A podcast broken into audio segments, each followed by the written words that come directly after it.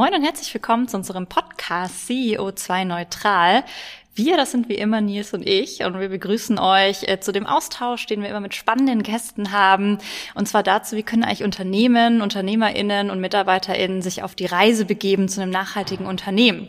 Und das eben auf all den Ebenen, ökologisch, sozial und natürlich ökonomisch. Und ich glaube, Nils, heute ist das Wort sozial, glaube ich, äh, relativ angesagt mit dem Gast, den wir haben, oder? Ja, ja, ja. Hallo Maike. Moin. Ja, ich freue mich, äh, dass wir heute Matthias Mogge zu Gast haben. Äh, Matthias Mogge ist, äh, arbeitet bei der Welthungerhilfe, äh, ist dort seit September 2018 Generalsekretär, also im Englischen würde man, glaube ich, sagen CEO. Ähm, Matthias ist studierter Agraringenieur und Umweltwissenschaftler und begann sein Berufsleben ja, eigentlich mit der praktischen Entwicklungszusammenarbeit beim Deutschen Entwicklungsdienst als, als Entwicklungshelfer äh, im Natural Resource Management Project in Kutum, also im Sudan. Und seit 98 arbeitet Matthias dann eben in unterschiedlichen Positionen für die Welthungerhilfe. Also erst hat er die Verantwortung für die Projektarbeit in Uganda, Äthiopien und Sudan von 2001 bis 2005 verantwortete er dann als Regionaldirektor äh, in Mali die Entwicklung und Steuerung der Programme in Mali äh, und noch ein paar anderen Ländern, Liberia, Sierra Leone zum Beispiel. Und 2005 bis 2010 war er dann äh, Leiter der Fachgruppe Wissen, Innovation und Beratung und war da zuständig für Wissensmanagement, auch interessant. Die fachlich-konzeptionelle Beratung der Auslandsprogramme, die Vertretung der Welthungerhilfe in Fachgremien, die Entwicklung von strategischen Sektorvorhaben, sowie die Erarbeitung fachlicher strategischer Leitlinien und äh, ist dann seit März 2010 Programmvorstand. Also kurzum, Matthias äh, kennt die WHH äh, wie seine Westentasche aus allen Perspektiven, ist schon sehr lange äh, in der Entwicklungszusammenarbeit tätig. Ja, und nebenbei, und das finde ich auch cool, äh, nicht nur da ist er ja tätig, sondern ist nebenbei auch noch Gitarrist äh, bei seiner Band äh, White Maze. Äh, das ist auch richtig cool. Äh, mal reinhören. Das haben wir dann in den Show Notes verlinkt. Ja, ähm, die Welthungerhilfe ähm, ja, hat sich ja das SDG Zero Hunger äh, bis 2030, also den Hunger zu bekämpfen bis 2030, äh, vorgenommen. Das sind jetzt noch neun Jahre. Ähm, momentan müssen 820 Millionen Menschen hungern. Ähm, wir sitzen ja jetzt hier gewöhnlich, äh, gemütlich, warm und wohlgenährt. Äh, wir kennen äh, alle äh, das Gefühl, Hunger zu haben, aber äh, du wirst ja ganz was anderes darunter verstehen. Also kannst du denn eigentlich Hunger definieren? Äh, was ist denn eigentlich Hunger aus der Sicht der Welthungerhilfe? Ja, ich versuch's mal. Also hallo erstmal. Freut mich sehr, dass ich hier eingeladen bin und äh, ja, von der Arbeit der Welthungerhilfe berichten kann, äh, auch ein bisschen was vielleicht zu meiner Person sagen kann. Hunger ist tatsächlich das, was die Welthungerhilfe unglaublich umtreibt. Es ist eines der, der größten Probleme, die wir weltweit haben. Nicht umsonst ist es, äh, hat es Eingang gefunden in die äh, nachhaltigen Entwicklungsziele, die SDGs als SDG 2, äh, Hunger abzuschaffen, Zero Hunger äh, anzustreben bis zum Jahr 2030. Hunger ist, ist durchaus ein vielschichtiges äh, Phänomen. Äh, erstmal ist es genauso, wie du es gerade beschreibst. Äh, es, ist ein, es ist eine Qual, es ist ein schreckliches Gefühl, Hunger zu haben. Und wir kennen das, ja, wenn, wir, wenn sich das Mittagessen verschiebt oder äh, wir wir irgendwie nicht zum Essen kommen. Für viele Menschen auf der Welt, äh, und du hast die Zahl gerade genannt, ist es allerdings wirklich tägliche Realität, zu wenig Kalorien zu sich zu nehmen. Ist einfach nicht genug da. Und das führt dazu, äh, was wir nennen, das ist der chronische Hunger. Wenn man also über einen längeren Zeitraum einfach immer zu wenig hat, dann führt das zu chronischem Hunger. Es gibt aber auch andere Formen von Hunger, unter anderem den akuten Hunger. Das ist auch das, was wir häufig so in den Medien sehen, wenn irgendwo eine Hungersnot droht oder ähm, sozusagen Menschen massiv unterernährt sind in einem relativ kurzen Zeitraum, so definiert man das, dann äh, leiden die Menschen akut unter Hunger.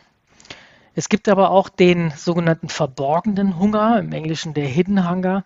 Das ist vor allen Dingen äh, Hunger und das betrifft sehr, sehr viele Menschen, über zwei Milliarden Menschen, zwei Milliarden Menschen auf der Welt, die sozusagen so eine Art Fehlernährung haben, weil sie keine gesunde Kost, keine gesunde Diät zu sich nehmen, sondern essen, was sehr stark aus Kohlenhydraten äh, besteht, die zwar satt machen, die aber nicht gesund machen. Und äh, die Menschen leiden häufig unter Vitaminmangel. Ähm, und ähm, das führt gerade bei Kindern zum Beispiel dazu, dass sie häufig zu klein bleiben für ihr Alter. Stunting nennt man das, Wachstumsverzögerung auch genannt. Und das führt nicht nur zu dieser äußerlichen, äh, zu dieser äußerlichen Wachstumsverzögerung, sondern das führt auch dazu, dass das eigentliche mentale Potenzial, was bei den Kindern da ist, sich nicht richtig ausbilden kann. Ja. Also ihr seht schon an den paar Erklärungen, wie vielschichtig das Thema Hunger ist.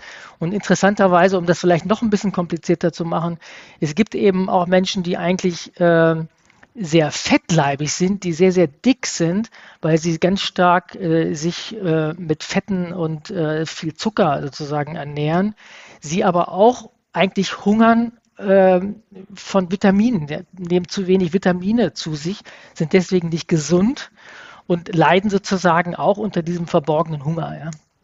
Also das ist, ihr, ihr, seht an diesen paar Erklärungen, wie vielschichtig das Thema Hunger im Prinzip ist. Ne? Ja, total. Danke nochmal für, für die Einführung. Ich glaube, das hat man oft einfach nicht auf dem Schirm, welche, welche Arten das einfach da auch gibt und, und die, die hier sind. Ähm, Jetzt äh, kannst du uns vielleicht noch mal helfen, äh, das in die Nachhaltigkeitsthematik einzuordnen, das Thema. Also Nils hat ja schon eingehend gesagt, das SDG 2 sagt ja zum Beispiel No Hunger. Ähm, die SDGs an sich gefallen uns als Rahmenwerk eben sehr gut, weil sie eben ähm, aufzeigen, worunter Nachhaltigkeit eigentlich fällt oder der Begriff, dass da eben total viel hinterhängt. Ähm, kannst du uns noch mal helfen, das noch mal einzuordnen, ähm, wie aus, aus eurer Sicht oder aus Sicht der Welthungerhilfe eigentlich die Themen da zusammenhängen? Mhm. Na gut, also äh, die Weltgemeinschaft hat sich ja mit der sogenannten Agenda 2030, Agenda for Change, eine große Nachhaltigkeitsagenda eigentlich gegeben. Und äh, in dieser Agenda tauchen diese Nachhaltigkeitsziele unter anderem auf. Gibt es noch einiges anderes, was da in der Agenda 2030 steht. Und ähm, ein wichtiges Thema ist, die, ist das SDG 2, das ist eben äh, Hunger. Es gibt aber auch das SDG eins, das ist, ähm, das ist äh, Armut. Aber ich nenne noch mal zwei andere, die da auch wichtig sind, oder drei andere, die ich jetzt in dem Zusammenhang als sehr wichtig sehe. Das ist einmal Geschlechtergerechtigkeit, das ist das SDG 5. Das ist aber auch äh, sauberes Wasser und Sanitäreinrichtungen, das SDG 6. Und vielleicht noch das Thema Partnerships, das ist das SDG 17. Es gibt 17 insgesamt. Und ich gehe jetzt nicht auf alle ein, es gibt noch Bildung, es gibt noch Energie, es gibt äh, alles Mögliche. Aber wir wissen natürlich, dass ähm, das Hunger, das SDG 2 mit vielen anderen SDGs zusammenhängt. Und um das jetzt mal exemplarisch zu machen, ähm, Menschen, die, die arm sind, leiden häufig unter Hunger. Hunger kann aber auch eben, wie gesagt, zu Armut führen. Also da gibt es schon eine Wechselwirkung. Es gibt die Wechselwirkung natürlich ganz klar zu Geschlechtergerechtigkeit. Wir wissen ganz klar, dass Geschlechtergerechtigkeit dazu beitragen kann, Hunger zu reduzieren. Häufig ist es ja so, dass Frauen nicht äh, in der Position sind, wo sie eigentlich ihr Leistungspotenzial, was sie haben, auch in der Gesellschaft eigentlich ausspielen können, weil sie unterdrückt sind, weil sie keinen Zugang haben zu Land, keinen Zugang zu Krediten und so weiter und so fort. Bildung und Gesundheit, das spielt alles eine Rolle. Und wir wissen aus der Forschung äh, einfach, dass, dass es extrem wichtig ist, äh, Frauen da zu fördern, äh, aber nicht nur Frauen alleine zu fördern, sondern da gehören die Männer auch dazu, da gehört diese Gesellschaft dazu, einfach dafür zu sorgen, dass, ähm, dass da mehr Gleichberechtigung herrscht und äh, diese Geschlechtergerechtigkeit endlich Realität wird. Beim Wasser ist es auch so, Wasser ähm, ist natürlich ein Lebenselixier, das wissen wir alle, äh, alle. Aber äh, viele Menschen haben eben keinen Zugang zu sauberem Trinkwasser. Und das ist eben der Punkt. Es geht um sauberes Trinkwasser, äh, weil, weil es da auch eine ganz klare Verbindung gibt. Wenn Menschen kein sauberes Wasser zu sich nehmen, dann führt das häufig zu Durchfallerkrankungen, was wiederum dann zur Unterernährung führt oder Durchfallerkrankungen führt. Krankheiten führt, äh, was wiederum dann zu Hunger führt. Ja. Und äh, das ist eben extrem wichtig, dass man sich diese Zusammenhänge klar macht und äh, auch systemisch an, das, an die Bekämpfung von Hunger herangeht. Ja. Nicht nur meint, äh, okay, Hunger, dann müssen wir die Landwirtschaft fördern oder Hunger, ja, dann müssen wir Nahrungsmittel verteilen oder so, sondern wir müssen das System verstehen, in dem Hunger passiert und äh, wirklich die verschiedenen Komponenten, die dazu führen, dass Hunger entsteht und das vor allen Dingen mit den Menschen zusammen. Nur dann, auf deine Frage zurückzukommen, können wir von nachhaltiger Hungerbekämpfung sprechen. Alles andere sind äh, mal so kleine Aktionen, kann man rechts und links machen. Aber wenn man nachhaltig wirklich Hunger bekämpfen will, dann muss man es mit den Menschen machen, möglichst auch mit anderen Akteuren. Ja, da gehören, äh, da gehört auch die äh, Verwaltung dazu, diejenigen, die manchmal einen Sektor auch koordinieren. Ähm, es gehört äh, die Privatwirtschaft dazu, möglichst äh, auch Wissenschaft dazu, die es häufig in den Ländern gibt. Erst dann kann man davon reden, dass man wirklich äh, ein Problem auch nachhaltig lösen kann. Ja, ja, sehr spannend. Ähm, ja, du bist ja jetzt, sprichst ja jetzt für die Welthungerhilfe. Ähm, wie genau geht ihr denn vor? Ähm, also ihr seid ja dann auch vor Ort. Äh, kannst du da mal einen Einblick geben, so in so typische Projekte oder was ist sozusagen, also wie organisiert ihr euch da? Mhm. Wir haben, äh, wir haben in rund 30 Ländern eigene Büros mit eigenem Personal, sind also vor Ort und arbeiten in den Ländern in der Regel mit Partnern, Partnerorganisationen, es können aber auch, äh, wie gesagt, nicht immer ist das so eine klassische äh, NGO, sondern das sind auch manchmal äh, Businesses, das ist manchmal äh, die Verwaltung, zum Beispiel, von der ich gerade gesprochen habe, dass wir die mit reinnehmen, ins Boot nehmen. Und ähm, wir gehen da sehr sozusagen problemorientiert oder lösungsorientiert äh, vor. Wir, wir sprechen mit den Menschen, mit den Gemeinden, mit den Gemeindevorstehern, Vorsteherinnen, äh, darüber, wo denn, wo denn vielleicht das Problem ist, was es hier zu lösen gilt, ja. Und führen eine sehr genaue Analyse durch, ein Assessment durch. Nehmen uns dafür auch Zeit, nehmen dafür auch Geld in die Hand, weil wir sagen, das ist das A und O. Wir müssen, wir müssen genau verstehen, wo das Problem ist. Wir müssen genau verstehen auch, wer hat hier welche Interessen. Was steht gegebenenfalls auch einer nachhaltigen Lösung im Wege? Welche anderen Akteure gibt es denn in dieser Region, die vielleicht zu einem ähnlichen Problem arbeiten? Oder zum Beispiel das Beispiel äh, Gesundheit. Die Welthungerhilfe ist jetzt keine Gesundheitsorganisation im klassischen Sinne. Aber wir wissen natürlich, dass wir uns mit ähm, Gesundheitsstationen, aber auch mit Organisationen, die im Gesundheitsbereich äh, arbeiten, auch koordinieren müssen. Das Thema Bildung ist immer wichtig, Schulen. Ja. Wer arbeitet äh, mit den Schulen zum Beispiel zusammen? Welche Curricula werden da aufgebaut? Können wir uns da vernetzen? Können wir da zusammenarbeiten? Kann man vielleicht eine gemeinsame Wasserhygienekampagne machen? Corona jetzt, ja. Äh, wo können wir da zusammenarbeiten? Wie kann man Synergien heben? Das versuchen wir alles im Vorfeld eines Projektbeginnes bereits zu klären. Und ähm, wenn da viele, viele, viele Fragen geklärt sind, versuchen wir zu gucken oder gucken wir, wo das Geld dafür herkommt. Äh, wir arbeiten ja äh, sowohl mit institutionellen Gebern, also zum Beispiel der EU oder der Bundesregierung hier in Deutschland zusammen und stellen da Anträge. Für diese Anträge brauchen wir allerdings auch Spenden. Ohne eigenes Geld äh, bekommt man da bekommt man kein Geld von, von diesen institutionellen Gebern. Und wenn das alles gesichert ist, ja, das Projektkonzept und das Geld, dann kann man letzten Endes starten. Ja, und äh, dann starten wir aber auch nicht einfach so, sondern dann hat man immer wieder auch so kleine Evaluationsschleifen dazwischen, um zu gucken, passt das nach wie vor? Ähm, ist das das Richtige, was wir hier tun? Äh, auch natürlich immer unter Beteiligung der Menschen, mit denen wir da arbeiten. Also da holen wir jetzt auch nicht die Experten von außen, die sagen, äh, sag uns mal, wie das hier funktioniert, sondern wir fragen natürlich auch die Menschen. Ja, ist das jetzt okay? Ja, passt das?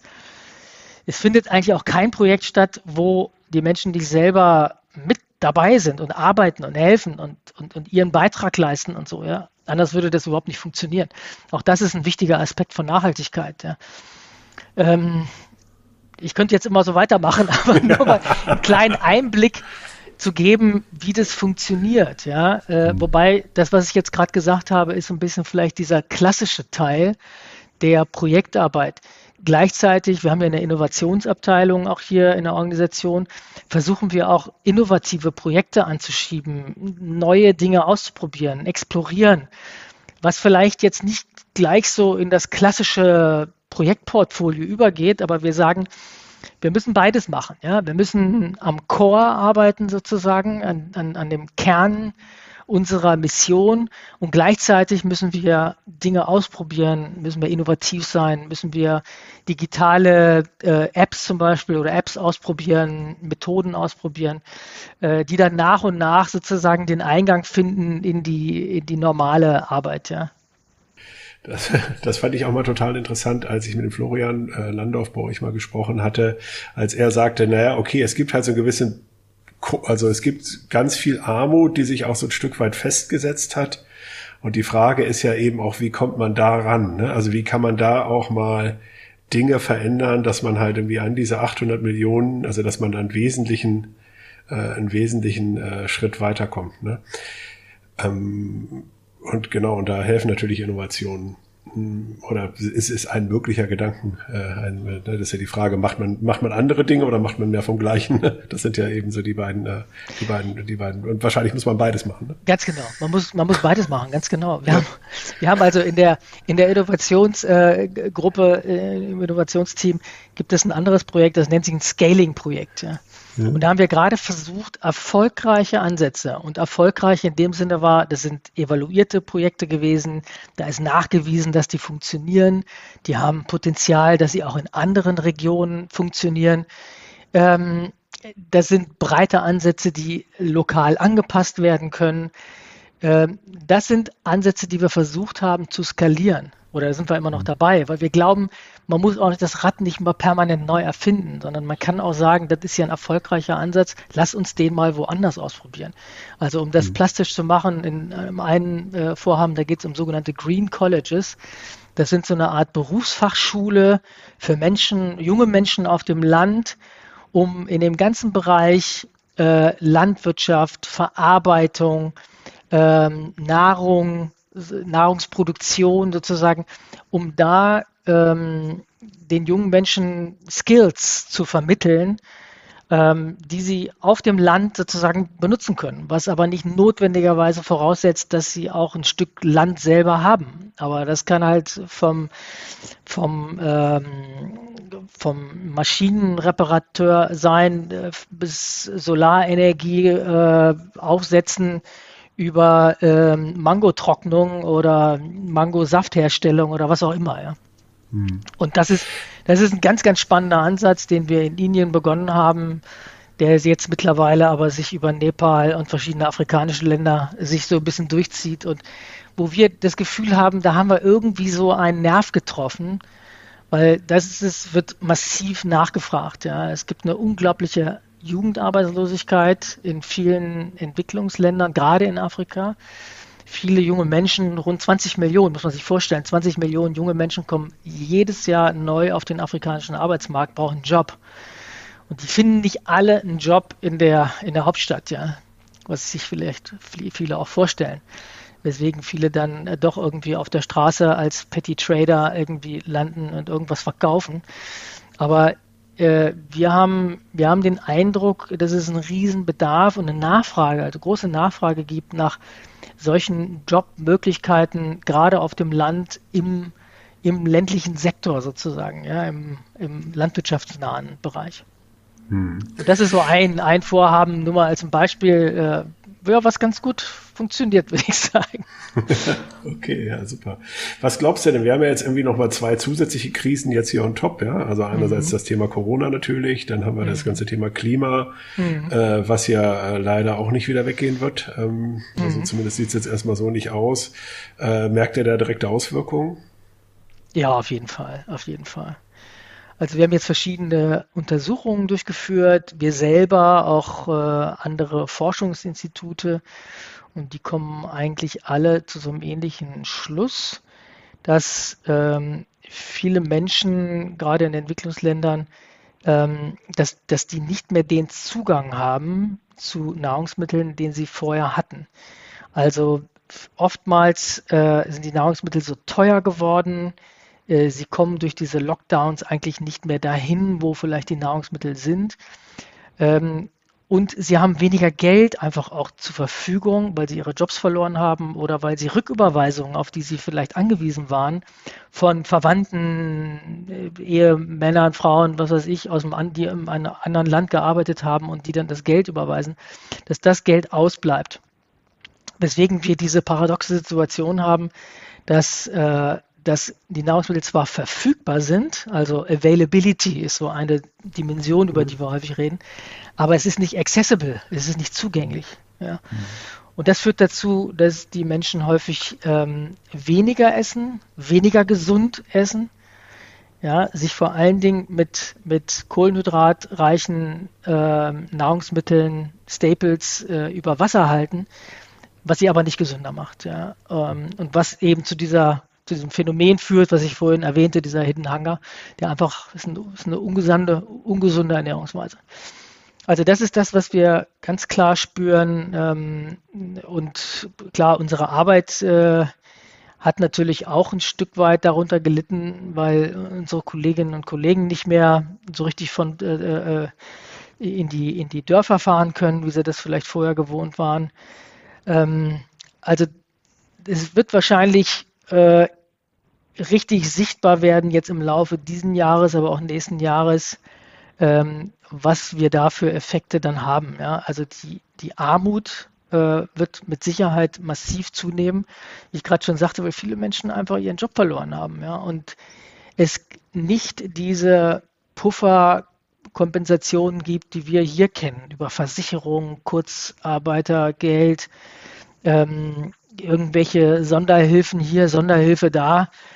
Äh, es gibt es sozusagen fast gar nicht. Ja, es gibt es äh, so ein bisschen sporadisch über sogenannte Social Safety Nets äh, in einigen Ländern, die damit über viele Jahre auch schon Erfahrung haben.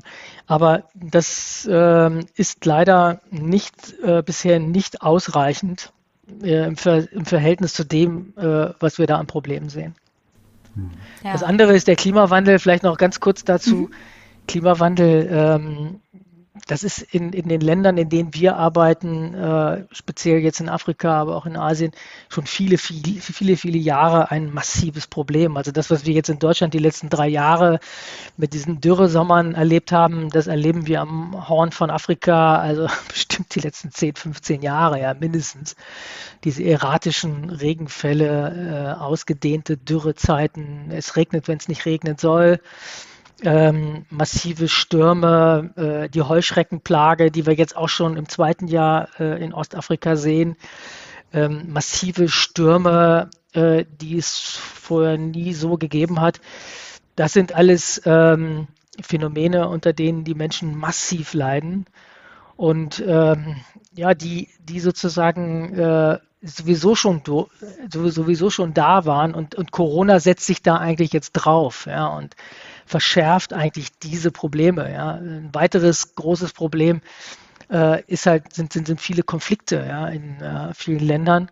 Und ähm, leider muss man auch da sagen, es ist nicht gerade, es wird nicht gerade besser so im Moment, ja. Und, und auch da muss man sagen, das eine bedingt manchmal auch schon ein bisschen das andere, ja. Also der, der Klimawandel führt in vielen Ländern dazu, dass es eine Ressourcenknappheit gibt, ja, sowohl von Land über Versteppung, Dürre, Desertifikation und so weiter, aber auch äh, zunehmenden Wassermangel in vielen Ländern. Der Kampf ums Wasser hat in vielen Ländern äh, sozusagen, hat nicht nur begonnen, sondern der ist eigentlich voll da. Ähm, und der führt dazu natürlich, dass wenn die Ressourcen knapp werden, dann wird gekämpft. Ja? Und dann geht es um die Ressourcen. Und äh, das ist leider einer der Gründe für häufig Zunahme von Konflikten. Und die sind auch ein wesentlicher Hungertreiber. Ja, ich glaube, man darf auch tatsächlich nicht müde werden, immer wieder darzustellen, dass das eben alles miteinander verbunden ist, ne? Und man die, die Krisen auch nicht separieren kann oder getrennt genau. voneinander angehen kann, weil alles irgendwie miteinander zusammenhängt, äh, was ja gerade die, die derzeitige Corona-Krise auch, auch zeigt. Ich meine, äh, die, die direkte Konsequenz ist ja auch wieder mehr Hunger, gerade in den Ländern, die, die auch schon echt ein Thema damit haben. Ähm, äh, Matthias, jetzt sind wir ja so ein bisschen hier aus der Sicht von, von Unternehmern, äh, die ja ähm, auch irgendwie in der westlichen Welt irgendwie wirtschaften. Mhm. Ähm, das heißt, wir haben da ja eine, eine, glückliche Lage, in der wir uns befinden. Ähm, jetzt können wir natürlich, ähm, um euch zu unterstützen und eure Tätigkeiten spenden. Mhm. Ähm, kannst du gerne auch nochmal ähm, dazu ein paar Worte verlieren. Können wir denn darüber hinaus auch äh, irgendwie mit euch zusammenarbeiten oder Initiativen äh, begründen oder irgendwas tun, um Organisationen wie der euren zu helfen? Mhm. mhm. Mit Sicherheit. Und ähm, die Welthungerhilfe schätzt die, äh, schätzt die Zusammenarbeit mit der Privatwirtschaft sowohl hier in Deutschland als auch ähm, in den Ländern, in unseren Programmländern. Wo immer das geht, versuchen wir äh, wirklich diese, diese Nähe auch zu Private Business zu suchen. Das ist nicht, ist nicht sozusagen per se immer gegeben und per se immer sinnvoll. Das kommt immer ganz drauf an. Ja. Äh, wobei wir irgendwelche Infrastruktur, ob das Schulen, ob das Brunnen oder so, da bauen wir nichts selber, sondern das machen wir immer mit der Privatwirtschaft. Also um da mal ein praktisches Beispiel zu geben, äh, es ist immer Private Business natürlich involviert und da gibt es auch ganz, ganz tolle Partnerschaften. Weil das ist häufig auch nicht nur einfach so, dass die da so ein paar Mauern hochziehen und ein Dach drauflegen, sondern das geht häufig auch wirklich darüber hinaus. Hier in Deutschland ähm, muss ich zugeben, es gibt nicht so viele ähm, Partnerschaften. Es gibt eine ganz explizite, ausgedehnte Partnerschaft in der Entwicklung unseres Child Growth Monitors, einer App, mit der wir versuchen, über künstliche Intelligenz und Augmented Reality, also dem, dem Trainieren von neuronalen Netzwerken, ähm, sozusagen eine, eine App zu schaffen, die äh, kleine Kinder so vermessen kann, dass man eine gesicherte Aussage über den Ernährungszustand machen kann. Und äh, diese App ist nach wie vor in der Entwicklung und äh, da ist ja auch Fed Consult äh, dankenswerterweise mit dabei. Da ist aber auch Microsoft mit dabei und äh, viele andere Firmen, ähm, wo wir extrem dankbar sind, dass wir diese Unterstützung haben und wo wir auch ganz klar sehen, hier gibt es äh, einen ganz klaren Vorteil bei diesen Firmen, die sich teilweise ja spezialisiert haben auf einen bestimmten Bereich, äh, ob das Datenbankmanagement oder ich kenne mich da gar nicht so im Detail aus, aber jedenfalls haben, bringen die eine Spezialisierung mit, die wir so gar nicht haben und äh, weswegen wir auch auf diese äh, Zusammenarbeit absolut angewiesen sind. Ja. Und äh, das finden wir total toll. Das ist äh, herausragend, muss man sagen. Und ohne, ja, ohne diese Zusammenarbeit würde es nicht funktionieren. Es gibt aber auch andere Formen der Zusammenarbeit, äh, wo wir durchaus, ja, wo wir, wo wir eine ganz positive ähm, positives Ergebnis sehen, würde ich mal sagen. Also es gibt eine Firma in Berlin, Coffee Circle, mit denen arbeiten wir schon seit vielen Jahren zusammen, die also nachhaltigen Kaffee anbieten und äh, ihren Kundinnen und Kunden sagen, wenn ihr ein Euro drauflegt oder das ist bei denen schon mit eingepreist. Ja. Ein, ein Euro geht immer sozusagen an Projekte der Welthungerhilfe äh, in der spezifischen Region, wo auch der Kaffee in Äthiopien zum Beispiel angebaut wird. Ne. Auch das ist eine Form von Kooperation, die ich total toll finde. Es muss also ja. nicht unbedingt so sein wie jetzt mit euch, wo ihr auch sozusagen explizites Know-how zur Verfügung stellt. Das wäre in dem Falle jetzt gar nicht so sinnvoll, weil die, weil wir bringen Know-how mit, was die gebrauchen können und äh, die haben Know-how im Kaffee, was wir so nicht haben. Ne? Äh, und so, ähm, so kann man sich da aber, glaube ich, ergänzen, so kann man Synergien finden. Und äh, wir sind aber auch natürlich nicht abgeneigt, wenn eine, ein Unternehmen sagt, also wir möchten gerne mit einer Organisation zusammenarbeiten, die ähm, im Nachhaltigkeitsbereich arbeitet oder zu den nachhaltigen Entwicklungszielen arbeitet. Und da möchten wir gerne was tun. Ja? Und äh, wir können uns da jetzt nicht ewig mit denen da auseinandersetzen oder den Projekten, aber wir, wir legen einfach Geld auf den Tisch.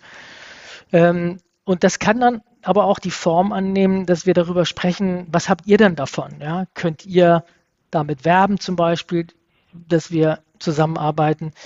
Ähm, und da gibt es eine ganze Reihe sehr, sehr erfolgreicher Partnerschaften mittlerweile.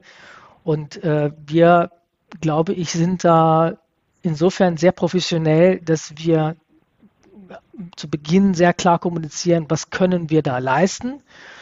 was erwarten wir von euch? Und äh, der Partner, äh, das Unternehmen kommuniziert das auch an uns. Ja, was würden wir von euch erwarten? Ja?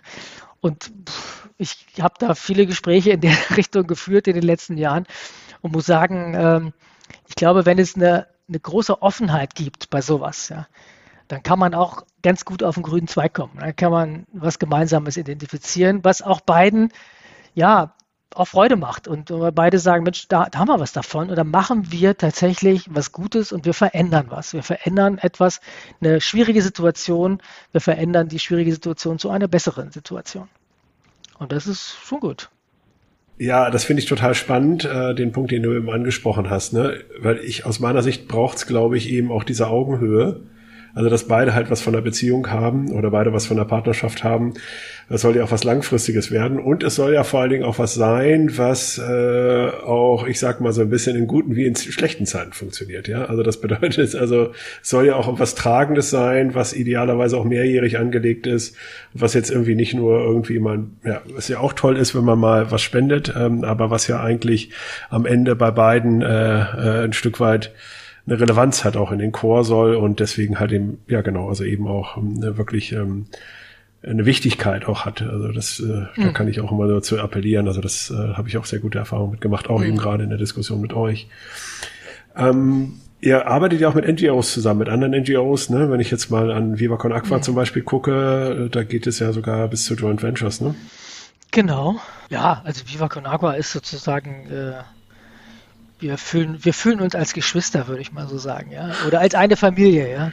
ja. Schon, schon sehr eng, obwohl wir natürlich völlig eigenständige, autonome Organisationen sind, aber wir, wir sind ja, äh, oder wir haben, wir haben Viva Con Agua von Beginn an sehr eng sozusagen begleitet, freundschaftlich begleitet und äh, haben ja in verschiedenen Ländern Projekte durchgeführt, die von den Spenderinnen und Spendern von Viva Con Agua sozusagen, äh, ich will nicht sagen in Auftrag gegeben worden sind, aber wofür das Geld sozusagen gesammelt worden ist.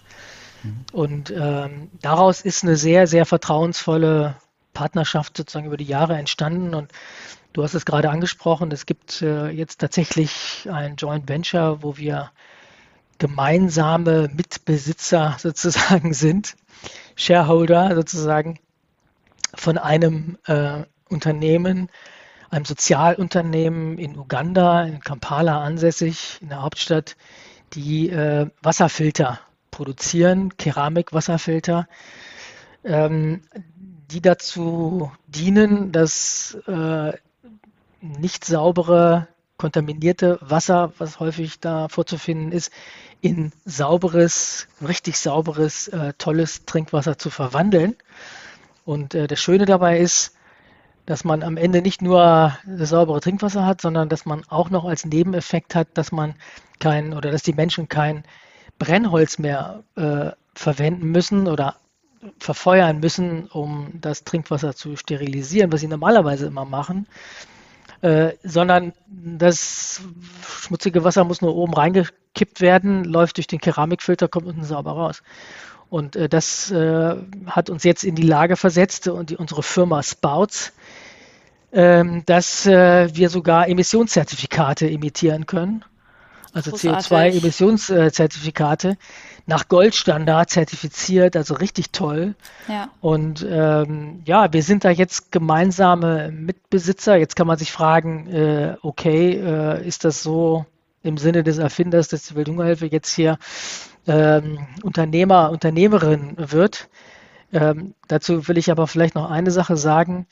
Wir, wir glauben nach wie vor, dass es wichtig ist, diese Projekte, von denen ich eingangs sprach, auch durchzuführen. Ob das ein Schulbau ist, ob das ein Brunnenbau ist, ob das eine Anlage von einem landwirtschaftlichen Gebiet ist oder ob das ähm, eine, eine Ausbildungsstätte ist.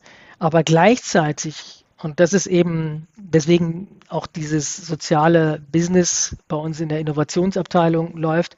Glauben wir, dass es wichtig ist, ex zu explorieren, was Neues auszuprobieren und über diese zeitlich limitierten Projekte, mit denen wir es ja normalerweise dann auch zu tun haben, hinauszugehen, um ein Angebot zu machen, womit sich keiner äh, die Taschen vollstopfen will und äh, Profite erwirtschaften will, sondern wo es wirklich darum geht, äh, ein Produkt auf den Markt zu bringen, was nachhaltig ist, äh, was die Situation verbessert gegenüber der vorherigen Situation. Das ist das, was ich vorhin sagte.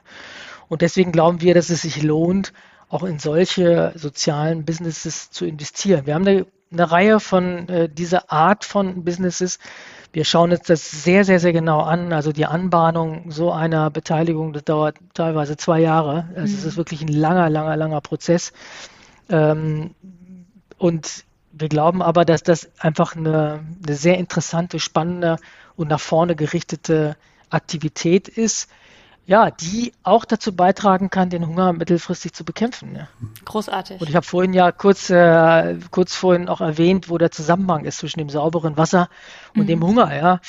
äh, insofern, äh, wenn Menschen sauberes Trinkwasser zur Verfügung haben, dann ist das schon mal eine Grundvoraussetzung, ja, weniger Durchfallerkrankungen, äh, weniger äh, irgendwelche ähm, Darmprobleme irgendwie zu haben, weswegen Nahrung nicht richtig aufgenommen werden kann und so weiter und so fort. Ja. Deswegen ist es so wichtig und deswegen glaube ich auch so wichtig, dass wir uns da engagieren und wenn das zusammen mit so einem Partner wie Viva Con Agua ist aus Hamburg, dann äh, freut uns das total. Ja.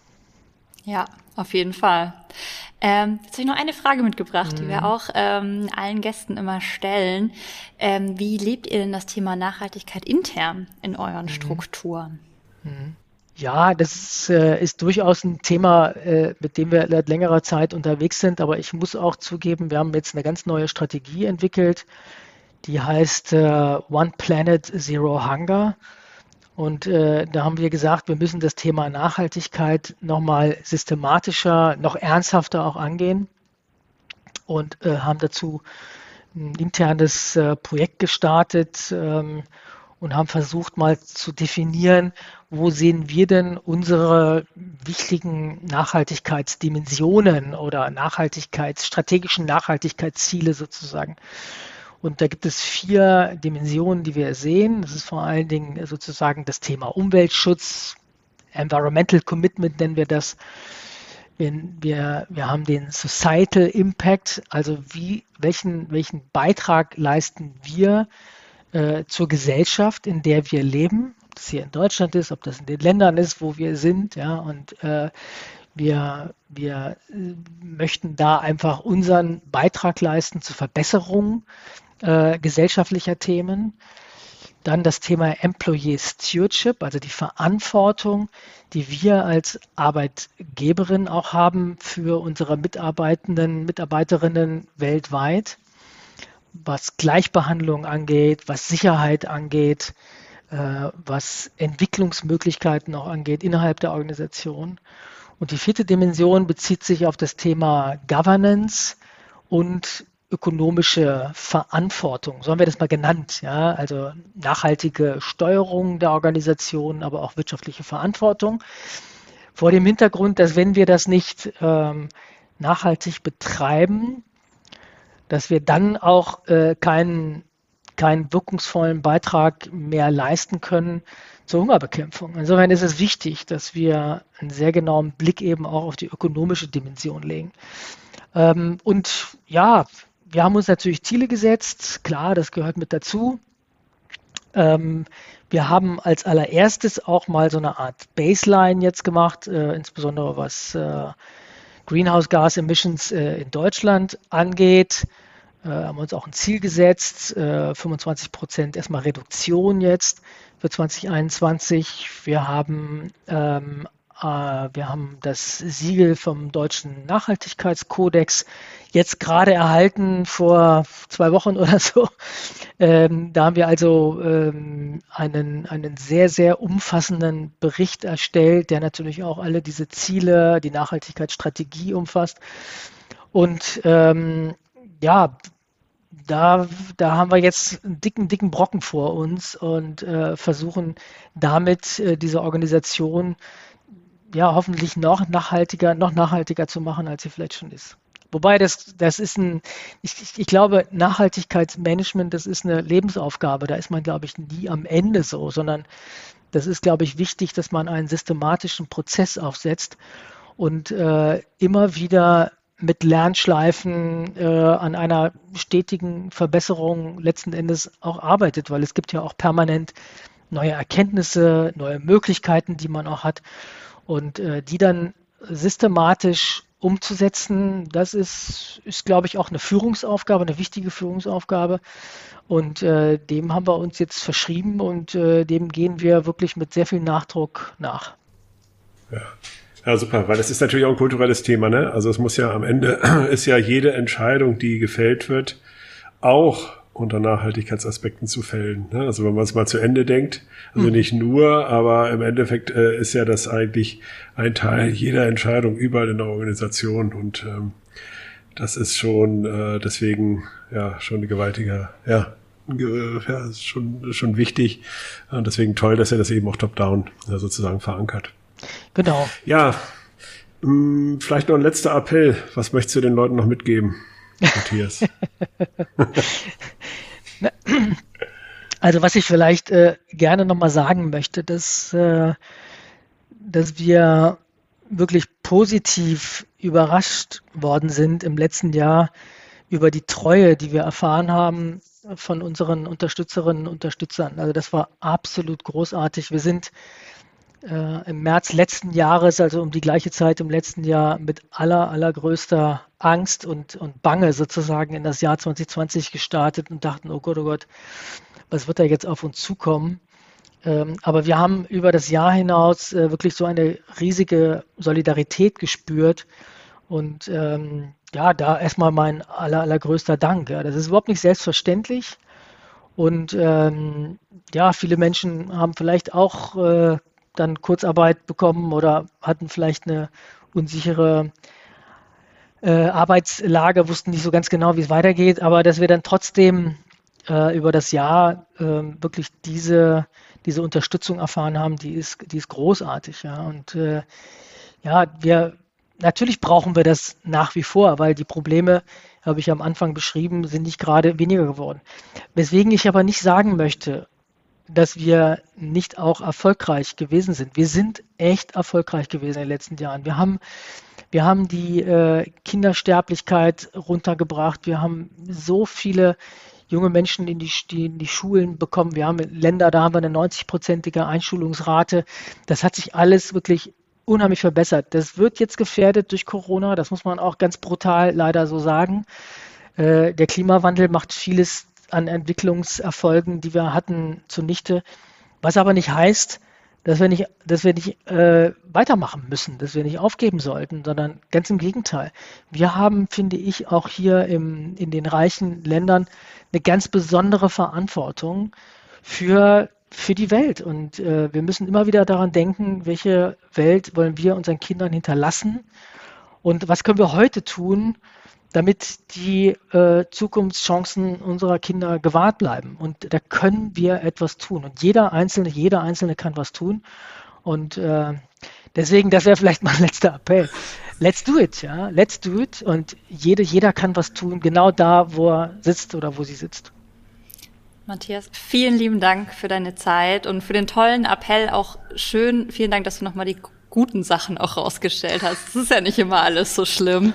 Ähm, das dürfen wir nicht vergessen. Und genau. äh, ich, wir wünschen euch weiterhin das alles Gute. Es ist großartig, was ihr macht. Und ähm, wir freuen uns natürlich, du hast es erwähnt, dass wir auch einen Teil, einen kleinen Teil eurer Reise auch mit euch gehen dürfen. Das ist natürlich total schön für uns als Unternehmen, auch da irgendwie äh, ja einfach einen Hebel zu haben und solche Partnerschaften einzugehen. Danke, Matthias. Sehr, sehr gerne. Danke. Dankeschön.